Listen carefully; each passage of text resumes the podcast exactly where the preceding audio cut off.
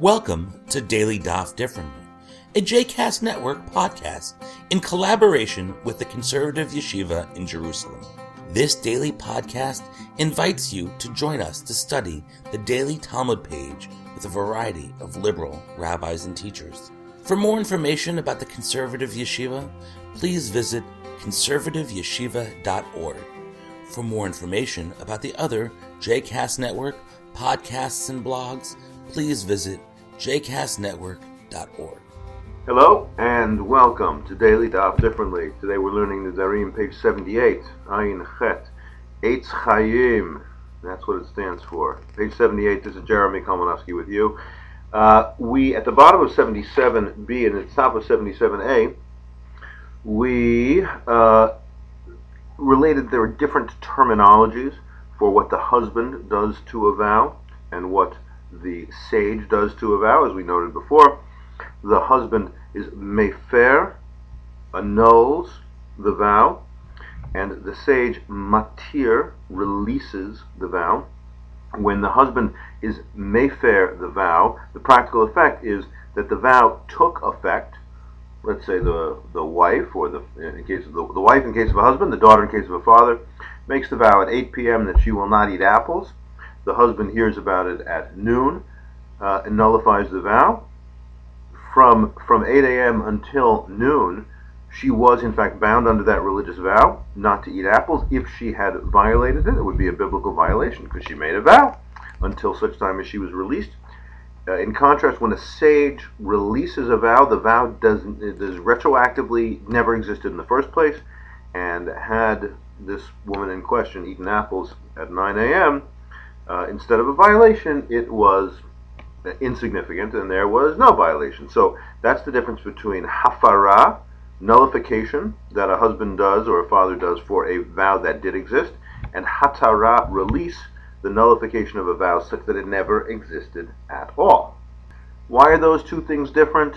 I give you the classic answer, because it says so. It says so in the Bible, and, and it uses this phrase, Zeh hadavar. This is the matter. This is the rule. And the Gemara will go on to uh, to draw what's called a gezerah shava, which basically means a synonymous use.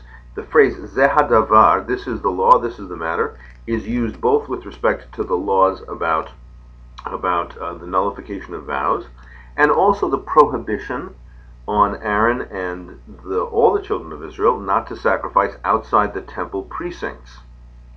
What do those two things share in common? Nothing other than the fact that they use that phrase zehadavar.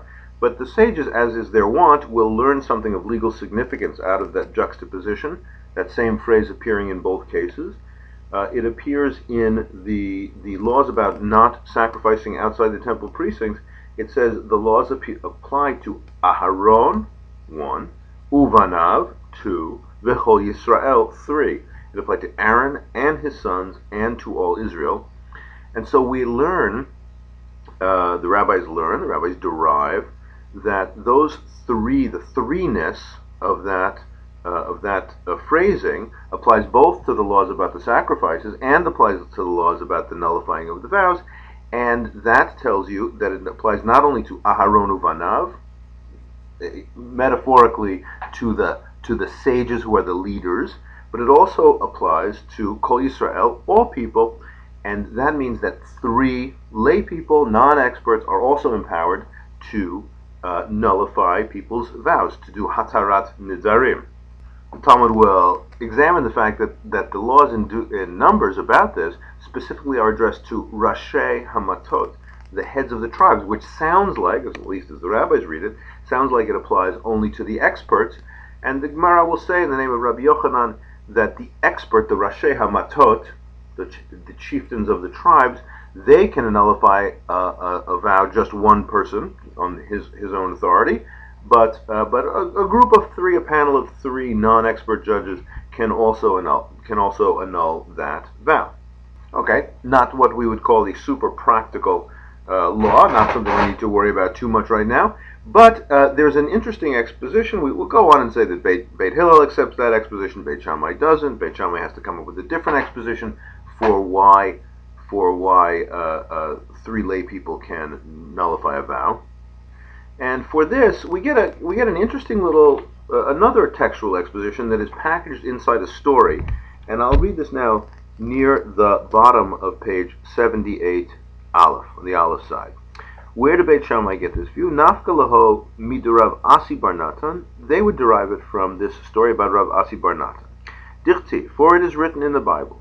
Vaydaber Moshe et Adonai el bnei Israel, and Moses described the festivals of God to the children of Israel. The Hatanya, but it is taught in a Braita. Rabbi Yossi HaGalili Omer, Rabbi Yossi of Galilee said, Mo'adei ne'emru velo ne'emra Shabbat Breshit imahen. This applies to the laws of the festivals, but not Shabbat. It's called Shabbat Breshit.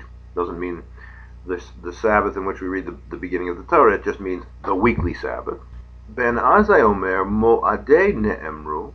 The festivals were described. Velo ne'emar parashat nidarim imahem. Uh, and the and the matter of annulling vows was not described with them. So Rav Asi Bar Natan Kashya Le Hai Matnita. Rabbi Asi Bar Natan has a problem with this with this teaching that we've just reported because it is factually incorrect. Because Shabbat is the weekly Shabbat is described with the annual festivals, and Hafarat Nidarim is in fact described next to the the the recounting of all the festivals in Parshat Pinchas in Numbers 28, 29. So what's he going to do? He, he wants to go get an answer. So he comes to Nehardea to find Rav Sheshet. Ata Nehardea lekame de Rav Sheshet. He, he seeks to, he seeks Rav Sheshet for an explanation. Velo but he couldn't find him there. Ata abatre lemechoza. Then he chases him down to the next town, Mechoza, and he finds him there, and, and, and he says to him, I don't understand why Rabbi Yossi Galili and, and, and Ben Azai could say what they said, because in point of fact, these other matters are said next to in the very in the very same passages or right next to the uh, the the holiday cycles. So Rav Sheshet explains this is what it means. Moadei Adonai tzrichim kiddush beit din. Shabbat Breshit ein tzricha kiddush beit din. The festivals in their biblical incarnation don't happen on a on a uh, just automatic calendar. They hadn't